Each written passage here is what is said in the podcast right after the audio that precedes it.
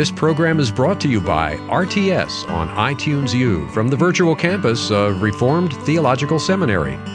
To listen to other courses or to access other materials from RTS, please visit us at itunes.rts.edu.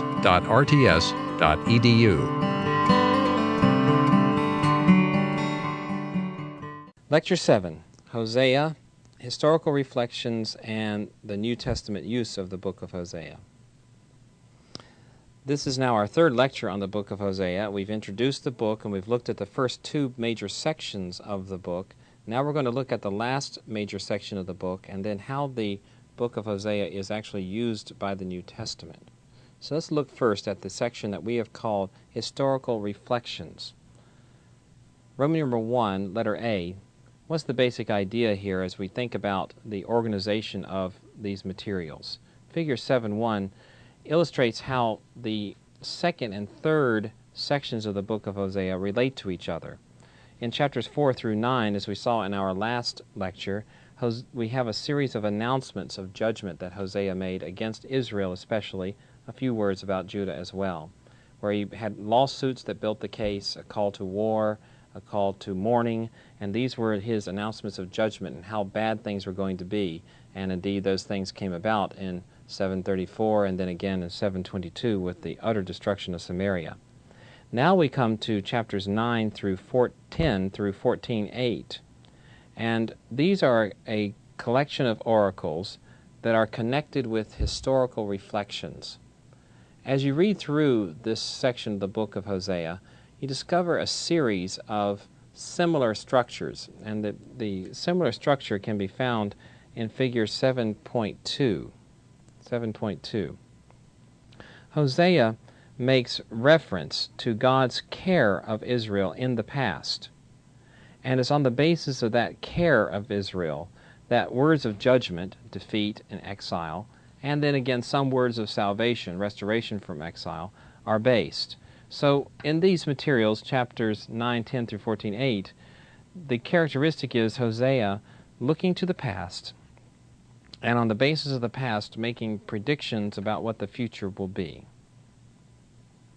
The literary structure, Roman numeral 1b, the literary structure of this material is best organized, in my opinion, around certain metaphors that are used or certain similes that are used in these chapters.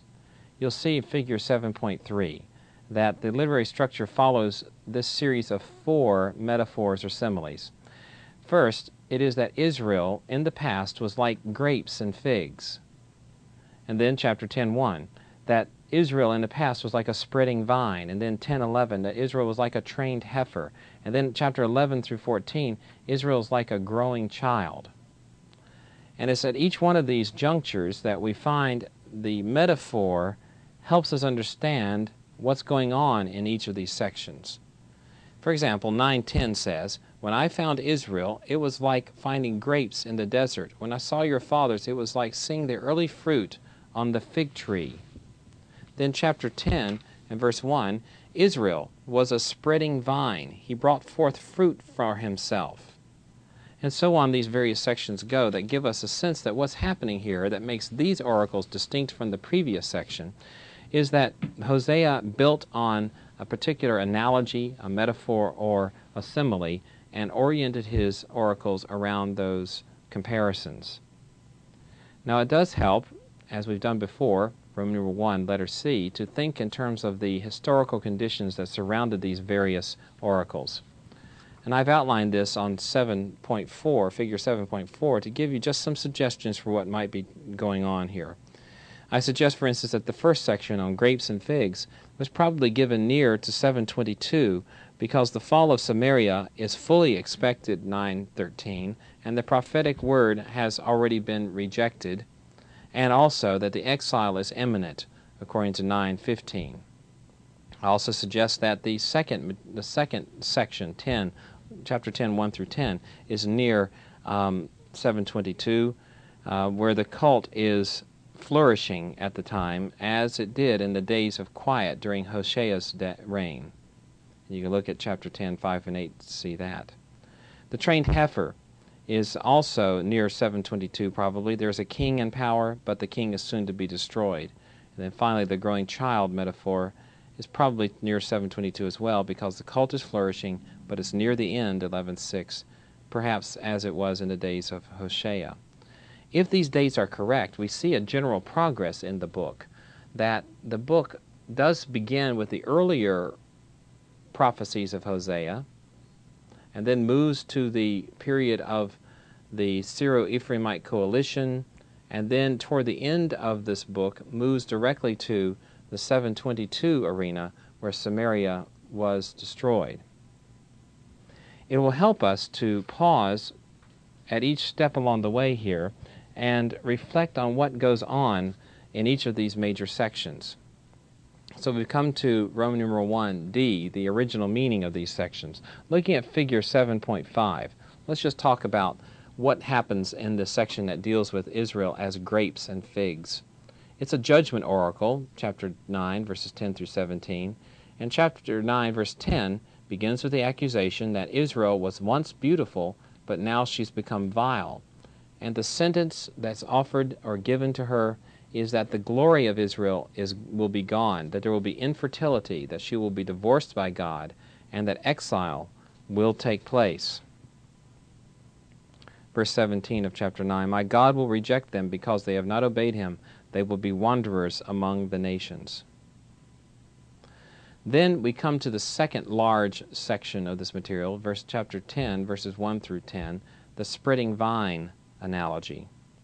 Here we have three series, a series of three judgment oracles, verses 1 through 3 of chapter 10, where the accusation is that prosperity in Israel led to syncretism. Look at chapter 10, verse 1. Israel was a spreading vine. He brought forth fruit for himself. As his fruit increased, he built more altars. As his land prospered, he adorned his sacred he adorned his sacred stones. Their heart is deceitful. Now they must bear their guilt. And what's the sentencing? That the altars will be destroyed and that the king will be removed. Then chapter 10 verses 4 through 8 Israel is accused of making false oaths and promises. The cult is destroyed, will be destroyed, and exile and despair will come. That's the sentence.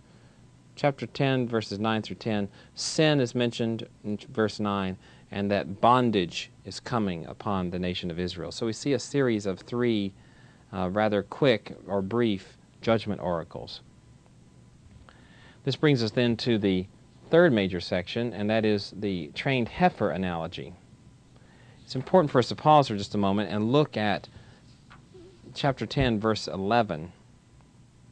As I mentioned in figure 7.7, verse 11 should probably be translated in the habitual past um, rather than as the NIV has translated it. Here, she, here the NIV says, Israel is a trained heifer that loves to thresh, so I will put a yoke on her fair neck and I will drive Ephraim away. What I, suge- what I would suggest is that we read these as past habituals, that Ephraim had been, has been a trained heifer. Israel loved to thresh, and so I will put a yoke on her neck and I will drive her away. So we have this kind of possibility, and I would suggest that that's probably the case right here, going along with the other analogies in previous sections. The sentence will be devastation and destruction.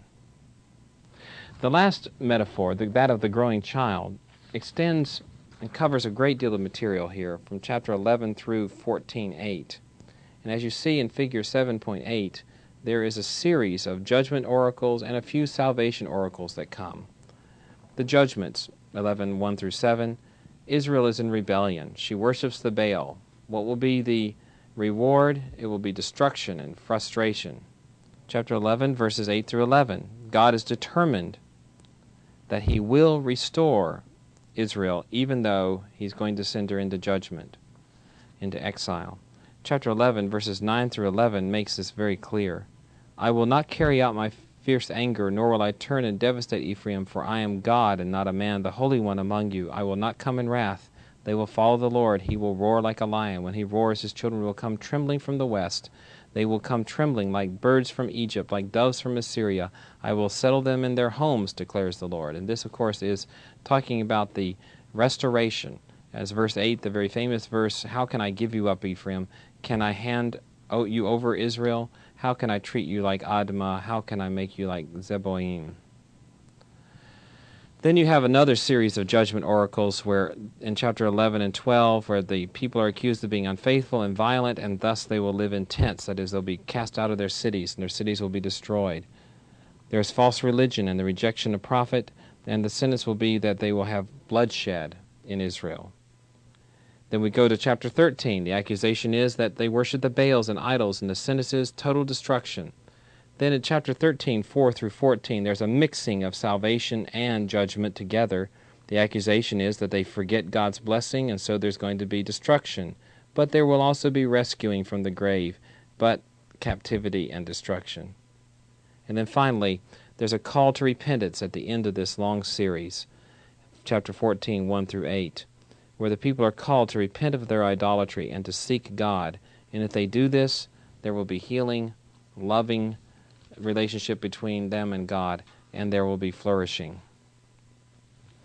You'll take a look at chapter 14, verse 4, and we can see what God promises them if they will turn in fidelity. I will heal their waywardness and love them freely, for my anger has turned away from them. It will be like the dew to Israel, and he will blossom like a lily, like the cedar of Lebanon. He will send down his roots, his young shoots will grow. His splendor will be like an olive tree, his fragrance like the cedar of Lebanon. Men will dwell again in his shade. He will flourish like the grain. He will blossom like a vine, and his fame will be like the wine from Lebanon. So we have then this third major section of the book of Hosea, all the way up through chapter 14, verse 8. Now, this brings us then to the New Testament use of Hosea. And we need to pause for a moment and understand how important it is for us to get a picture of how the New Testament uses Hosea. So, what's the basic idea? Roman numeral 2, letter A. Figure 7.9 gives us the idea here that we have the book of Hosea, and what we're interested in doing is looking at the New Testament elaborations on his Hosea. How, how did the New Testament use Hosea? And from that example, we can see how we can use the book of Hosea in the Church of Christ today.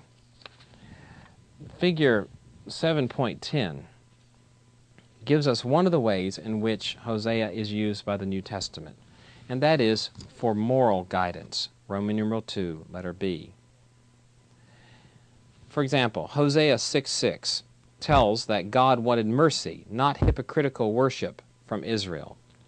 Hosea chapter 6 and verse 6 reads this For I desire mercy, not sacrifice, and acknowledgement from God rather than burnt offerings. And these are fami- this is a familiar verse because it's used in Matthew 9 and in Mar- and 12 and then Mark 12 again. And Jesus uses basically this moral principle that God wanted mercy, not hypocritical worship from Israel.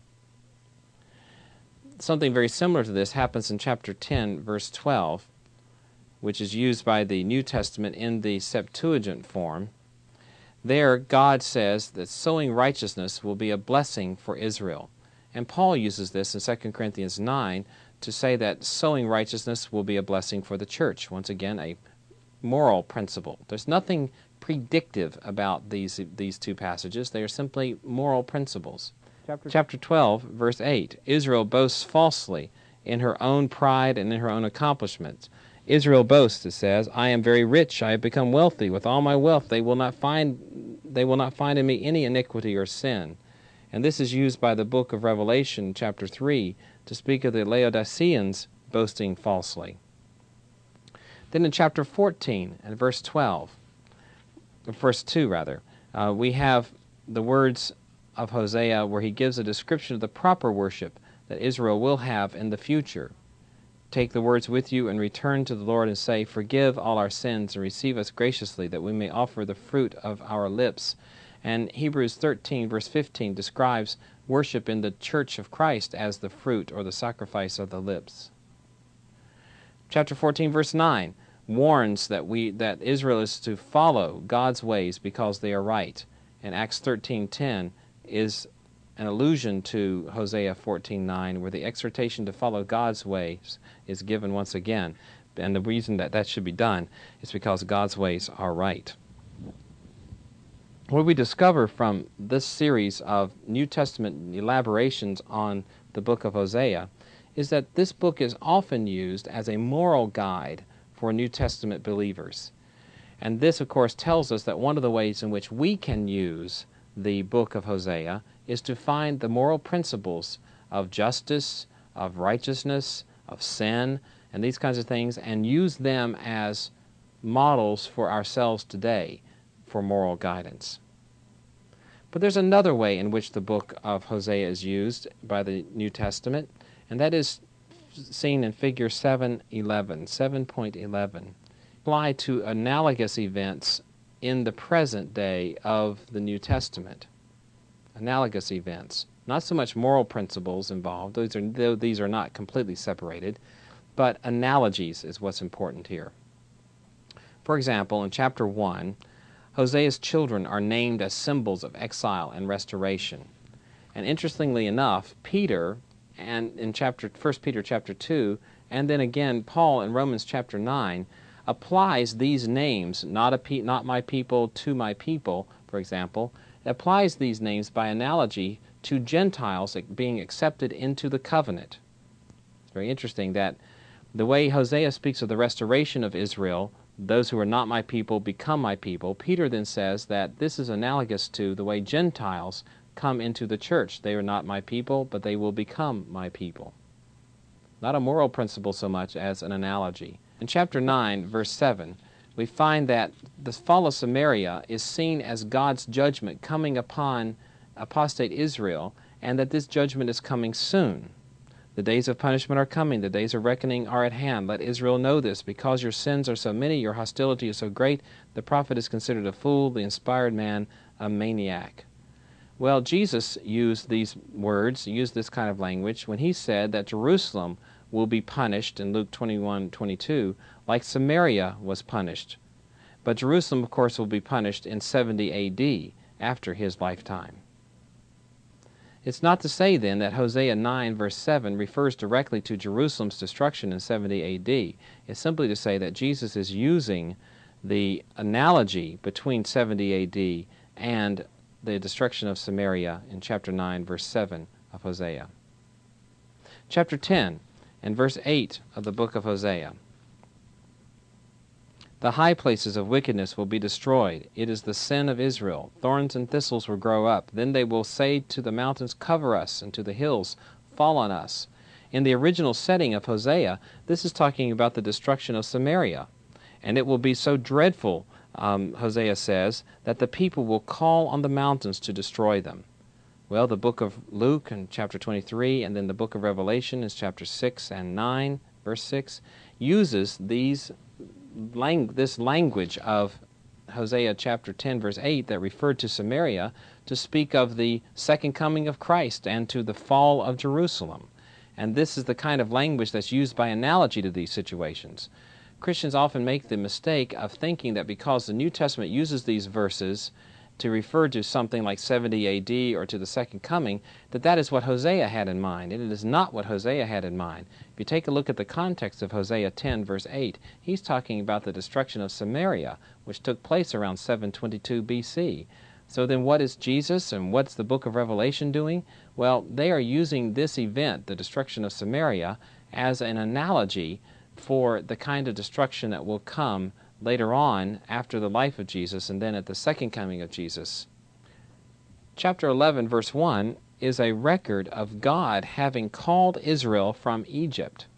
It is not a prediction at all. Not, even, not in the slightest is it a prediction of what will take place for Israel. It is instead a statement of what had already taken place in Israel. Take a look at verse 2 of chapter 11. But the more I called Israel, the further they went from me. They sacrificed to the Baals and they burnt incense to images so on it goes. So in Matthew chapter 2 verse 15 where Matthew says this is to be this is in fulfillment of what Hosea said from Egypt did I call my son and then he says that this refers to uh, Jesus having gone down into Egypt and coming out of Egypt as a child. Matthew is not saying that this is a prediction in Hosea that is fulfilled in some predictive sense in the life of Jesus. Instead, Matthew saw Jesus' identification with God's people as he migrated from Egypt back to the Holy Land. He saw this as anticipated in the words of Hosea by analogy. In other words, what God had done for Israel in the past, he was now doing again through the head of Israel, even the great Messiah. We come now to figure 7.12, where we find the influence, the significant influence of historical contingencies.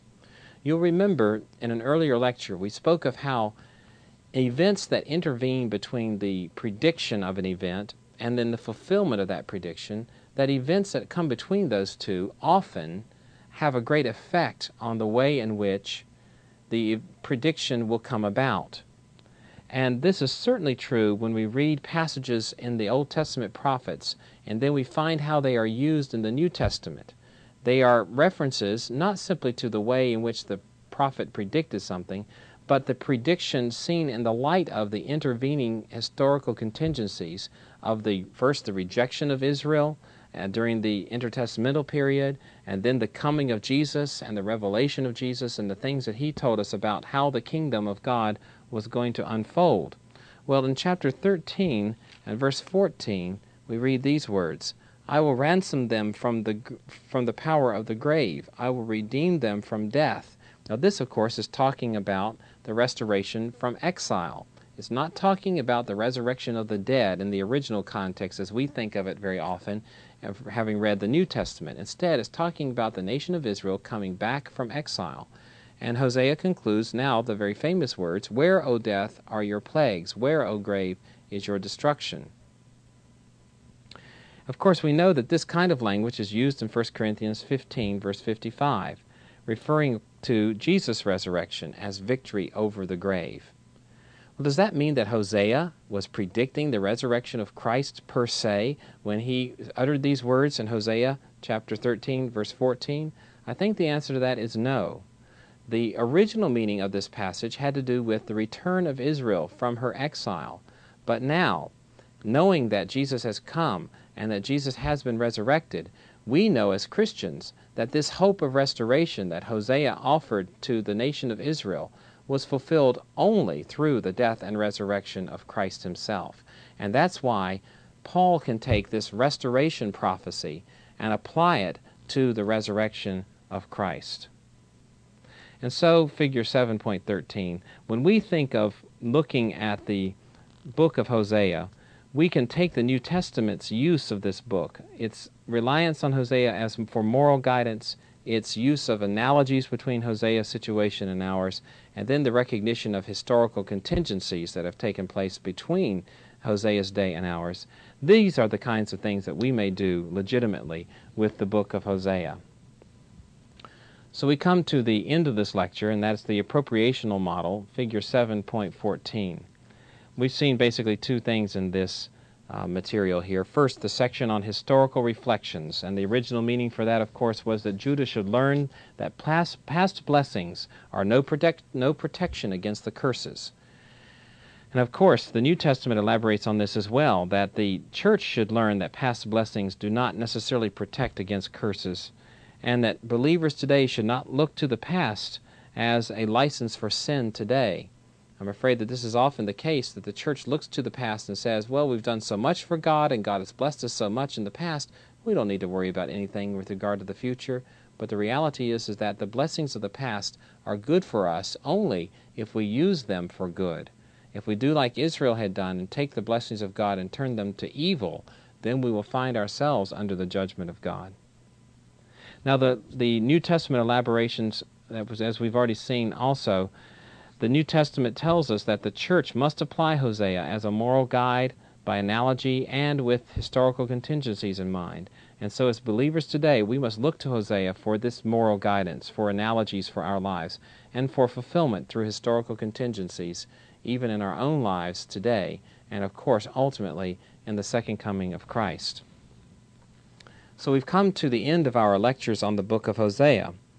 We've seen that the book of Hosea, while it was while Hosea prophesied up through the days of Hezekiah, we know also that this book itself was not compiled until at least the days of Hezekiah. And so we see that Hosea ministered in the north, but wrote his book for the south. And the purpose of the book was that Judah might learn from the experience of the North and the destruction of the North in 722 especially, what sorts of things lay ahead for her if she did not turn from her sins and to fidelity to Yahweh. As we think about this book of Hosea as the Christian church, we have to remember that we stand in a similar position. We are now looking back not only on Israel's destruction in 722, but we are also looking at Jerusalem's destruction in 586. And not, only, and not only the destruction in 586, but we are also looking at the destruction of Jerusalem in 70 AD, the ultimate rejection of the city of David. And we Gentiles must not take this as a license for sin, but we should look now at the example of Israel and Judah and realize that, as Romans 11 tells us, if the natural branches are, were cut off because of sin, how can we unnatural branches, that is, the Gentiles, expect to remain on the tree if we turn away from Christ? But let's not forget that the book of Hosea always adds the word of salvation and hope, and that is that God will never utterly reject his people. And so it is that as Christians today, we hold out hope for the people of God who are even the physical seed of Abraham, that if they will believe in the gospel of Jesus, they can be saved. And we hold out the hope to our fellow Gentiles that if they will believe in Christ, come to the Messiah, they too can experience the salvation that will ultimately come when Jesus returns and brings us into a new heavens and new earth. The preceding program has been brought to you by RTS on iTunes U from the virtual campus of Reformed Theological Seminary and may not be reproduced or disseminated, in part or in whole, for sale or for profit without expressed written consent. To listen to other courses or to access other materials from RTS, please visit us at itunes.rts.edu.